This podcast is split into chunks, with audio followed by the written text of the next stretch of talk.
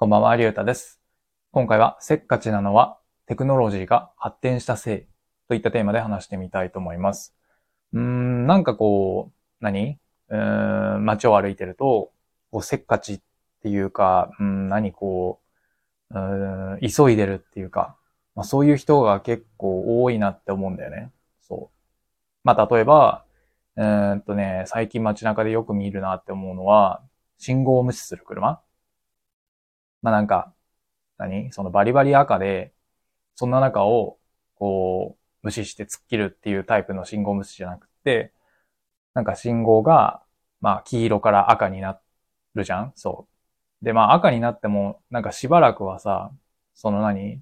車が動かない瞬間というか、車が動き出すまでにちょっとラグがあるからさ、赤に変わったとしても少しだったらさ、うんと、突っ込んでっても進めるじゃん。そう。だからそういうのを狙って、えーっと、なんか、進んでくる車。そう。そういうの最近なんか結構よく目につくなって思ってて。そう。まあそれは僕が住んでる地域だけのもの。うん、その地域性というか県民性みたいなものがあるかもしれないんだけど、まあそうそうそう。まあそういうの目についたりとか、まああとは電車とか、エレベーターとか、うん、こう、乗ったりするときに、まあ出る人を先に通して、えー入る人は後からみたいなさ、なんかそんな小学生で教えられるようなさ、まあ小学生とか幼稚園とかで教えられるようなさ、ことってあるじゃん。そう。でも、うん、なんかこう、我先に中に進むんだみたいなさ、まあそういう人がいるな、多く感じるなって思うんだよね。そう。まあそれもさ、まあ言ってしまったらせっかちっていうかさ、なんかもう早く行きたい、早く行きたいっていう、もう一秒でも早くみたいな、そういう気持ちからだとは思うんだよね。そう。で、まあそれっていうのがさ、うーん、何？その人の性格によるものというよりかは、そのなんか時代的なもの、そのテクノロジーがこう発展したことによる影響なのかもなっ、ふと思ったんだよね。そう。まあどういうことかっていうと、まあ今ってさ、こう、何でもすぐに手に入る時代じゃん。そう。まあインターネットがこう出てきて、普及してきて、まあ情報もすぐ手に入るし、あとは物もう実物のものであったとしても、こう、アマゾンとかだったらさ、頼んだその日というか、まあ、翌日とかにはすぐ届く、手に入るじゃん。そう。で、まあ、昔だったらさ、こう、情報とかも、まあ、例えば新聞とかさ、あれもちょっと待たなきゃ、何？情報来ないわけじゃん。まあ、新聞は比較的早いかもしんないけど、まあ、あとはさ、手紙とか、あれも何、2、3日とかかな？それぐらい待たないと、うん、やり取りできないわけじゃん。うん。で、今だったらもう LINE とかさ、もう一瞬じゃん？そうそうそう。っていうのがあったりとかして。まあそういうテクノロジーの発展によって、何？すごい物事が早く進むようになったんだよね。そう。まあそのことによって、なんかこう、忍耐力が衰えたじゃないけど、なんか待つということに対して、うーん、なんだろうね。あんまりこう体制がなくなってるというか、まあそういう風な、うん、何、人間の進化じゃないけど、うん、そういうところに影響してるんじゃないかなと思ったんだよね。そうそうそう。ふとね。うん。まあもちろん、その、何？えっ、と、昔の時代の、えーそういう統計とかを取ってるわけじゃないから、データ上で正しいかどうかっていうのはわかんないんだけど、そう。でも、うん、なんとなくこう、感覚として、うん、そういう待つっていうことが、うん苦手になっているというか、うん、なんかそこに対する体制がなくなってるなって思ったんだよね。そうそうそう。だから、そういう我先に行こうとするや人たち、うん、信号も、うん、ちょっとっていうかもうかなり危ないけど、まあそこでももう本当に行こうとする。そう。たとえそこのさ、信号を無視して進んだとしてもさ、そこで稼げる時間ってほんと数秒か数分じゃん。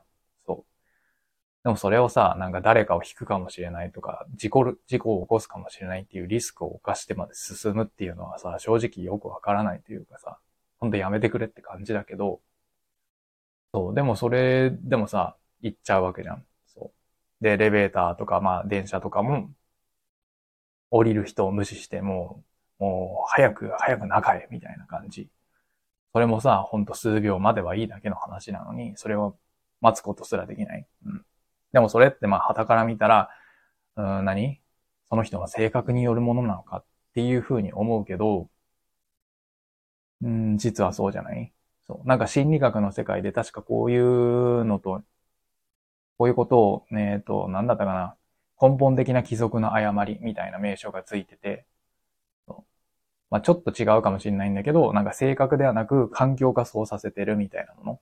そうそうそう。まあ、それを、えー、根本的な貴族の誤りって、えー、言ったと思うんだけど、そう。まあ、例えば電車の中で、まあ、高校生が座ってて、で、何？おばあちゃんが立ってるっていう場面を見たときに、まあ、旗から見たらさ、なんで、何？えー、おばあちゃんが目の前に立ってるのに、その高校生は座ってるんだ。えー、なんて優しくないやつなんだ、みたいなさ、その高校生の性格によるものだと判断しがちだけど、でも実際には、まあ高校生はその座ってる高校生は体調が悪くて座っていて、で逆に立ってるおばあちゃんも、実は一回座ってしまうと、何、立つのにこう膝が痛いから、うーん、ずっと立ってるみたいなさ、そういう性格じゃない部分、そういう環境的な部分がそうさせさせてるのに、えー、っと、まあ、旗から見たら、その人の性格によるものだ、みたいな判断をしてしまう。まあ、そういうのを根本的な貴族の誤りって確か言ったと思うんだけど、まあ、これと同じようなことが、そういう、うん、せっかちな人たちにも起こってるんじゃないかなと思って、そう。その人の性格というよりかは、うん、そういうテクノロジーの発展とか、そういう周りの環境要因によって、うん、そういう状況になってる。で、まあ、ふと思ったんだよね。そうそうそう。だから、まあそういうさ、何？信号を無視して突っ込んでくるとき、そう、僕はもうあんま車は最近運転しないからさ、もっぱらこう、行者としてそういう場面に出くわすんだけど、そう、もう赤で突っ込んできてるからさ、もう歩行者の自分は、もう歩行者の信号が青だからさ、あ、いけるわと思って進もうとしてるんだけど、そこに突っ込んでくるから、本当に、いや、本当に間違ったら引かれるんじゃないかみたいな、さ、感じになってるから、もう最近は信号が変わって、もう青だったとしても左右を見るようにしてるんだけど、そうそうそう。